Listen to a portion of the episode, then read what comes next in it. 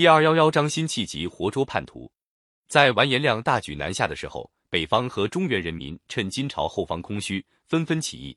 济南府有一个农民叫耿京，也聚集了几十个人举行起义，先后攻占了莱芜、泰安两座县城。耿京的队伍很快就发展到二十几万人，成为各地起义军中最大的一支队伍。投奔耿京起义军的人，大多是在金朝统治者残酷压迫下的贫苦农民，也有一个爱国的知识分子，他就是辛弃疾。辛弃疾是南宋时期杰出的文学家，济南人。他出生的时候。家乡已经沦陷在金朝统治者的手里。祖父辛赞虽然在金朝占领区里做过几年地方官，但是心里却一直向着宋朝。辛赞常常给小孙子讲北宋灭亡的惨痛历史，带着辛弃疾登上高山，眺望祖国的大好河山，给辛弃疾留下很深的印象。辛弃疾长大后，因为文才出众，被金朝的济南官府推荐到燕京去参加进士考试。临走的时候。辛赞叮嘱他在到燕京去的路上，注意沿路的地理形势和金朝内部的政治情况。辛弃疾到了燕京，没有考取进士，但是对祖父叮嘱的事情倒很留心观察。过了三年，他又到燕京去参加考试，对金朝内部的情况了解的更清楚了。辛赞没有能盼到南宋恢复中原就死了。辛弃疾决心继承祖父的遗志。到了第二年，完颜亮发动南侵。二十二岁的辛弃疾眼看机会到来，就组织了一支两千多人的起义队伍投奔耿京。在耿京的起义队伍里，像辛弃疾那样有文才的人是少有的。耿京见他前来投奔，十分欢迎，派他负责起义军的文书工作，掌管起义军的大印。辛弃疾告诉耿京，在济南附近有一支起义军，首领是他熟悉的一个和尚，名叫异端，懂得兵法。耿京听了很高兴，就派辛弃疾去跟异端联络。不多几天，异端就带着队伍参加了耿京的起义军。异端到了起义军后，凭着老相识的关系，跟辛弃疾很接近。辛弃疾对异端也没有怀疑。哪知异端不怀好意，一天晚上趁辛弃疾不防备，偷走了他保管的起义军大印，逃奔金军。耿京认为辛弃疾引进了奸细，大为发火，马上要把辛弃疾处死。辛弃疾恳切地说：“异端偷印逃跑，我当然应当负责。”请您给我三天时间，让我把异端抓回来。如果到了限期，我不能把他抓到，愿意接受重刑。辛弃疾得到耿京同意，就快马加鞭向金营追去。赶了一段路，果然追上了异端。辛弃疾抓住异端，那叛徒吓得哆哆嗦嗦，跪在地上求饶。辛弃疾按捺不住心头怒火，当场砍了一端的头，把他拴在马背上，回到耿京营里。耿京不但不办辛弃疾的罪，反而对他更加器重。采石大战之后，金兵被迫北撤。金世宗一面跟南宋讲和，一面在北方使用招抚和镇压两种手段，企图瓦解北方抗金的义军。耿京的义军受到了严重威胁。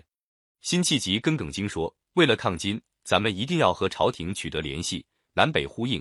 万一咱们在这里待不住，也可以把人马拉到南边去。”耿京接受了辛弃疾的意见，就派义军总提领贾瑞做代表。到建康去见宋高宗，贾瑞是个不识字的武将，不懂得朝见礼节，要求耿京派辛弃疾跟他一起去。耿京同意了。公元一千一百六十二年，贾瑞、辛弃疾带着十几个随从人员到了建康。宋高宗听说山东义军派人来归附，十分高兴，当天就在行官里召见他们。辛弃疾陪同贾瑞上朝，从容不迫地宣读了他带义军起草的奏章，报告北方义军的抗金情况。宋高宗立刻任命耿京为天平军节度使，对贾瑞、辛弃疾也各封了一个官衔，要他们回去向耿京传达。贾瑞和辛弃疾完成了任务，高高兴兴的离开建康回去。不料在经过海州的时候，听到一个不幸的消息：原来在他们离开义军的那段时间，耿京被人杀害了。杀害耿京的是个义军的将领张安国。在金朝官府加紧他们的诱降活动以后，张安国为了贪图金人的赏赐。勾结耿京手下另一个部将，趁耿京没防备，闯进营帐，把耿京杀了。张安国投奔金军后，金朝把这个叛徒封为济州的州官。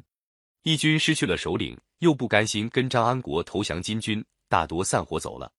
辛弃疾听到这个消息，又是痛心又是气愤，一定要除掉叛贼，为耿京报仇。他跟海州的守将一商量，就有不少将士自动要求跟辛弃疾去除奸。辛弃疾带了五十名勇士。一起骑马奔向济州。辛弃疾的队伍到了济州官府，叛徒张安国正在里面设宴请客。一听是辛弃疾来了，有点心虚，但是一时还弄不清他们的来意，就吩咐兵士让他们进来。辛弃疾和同去的勇士闯进大厅，看见张安国跟一些叛将正在宴席上喝酒作乐，气得眼都红了。他们也不跟张安国说话，拥了上去，七手八脚把张安国捆绑起来，拉出衙门。等冀州兵士赶来的时候，他们已经把张安国缚在马上。冀州的兵士见了辛弃疾威严的神色，没人敢动手。辛弃疾当场向兵士们宣布说：“朝廷大军马上就要来了，大家谁愿意抗金的，参加到我们队伍里来吧。”济州的兵士多数原来跟过耿京，听到辛弃疾一号召，有上万人愿意跟他们走。辛弃疾立刻带着义军，押着叛徒直奔南方。辛弃疾把叛徒押到建康行营，南宋朝廷审清楚张安国的罪行，立刻把他砍头示众。辛弃疾回到南方后，被派到江阴做官。他不顾自己职位低微，好几次向朝廷提出抗金的主张，可惜都没有被采纳。后来虽然做了几任地方官，还创建过一支飞虎军，但是始终没有能够实现他北伐中原的愿望。在他四十二岁那年，竟受朝廷官僚打击，被迫退休。他一生写下了许多反映他的豪放性格和爱国热情的词，他的词在我国文学史上占很重要的地位。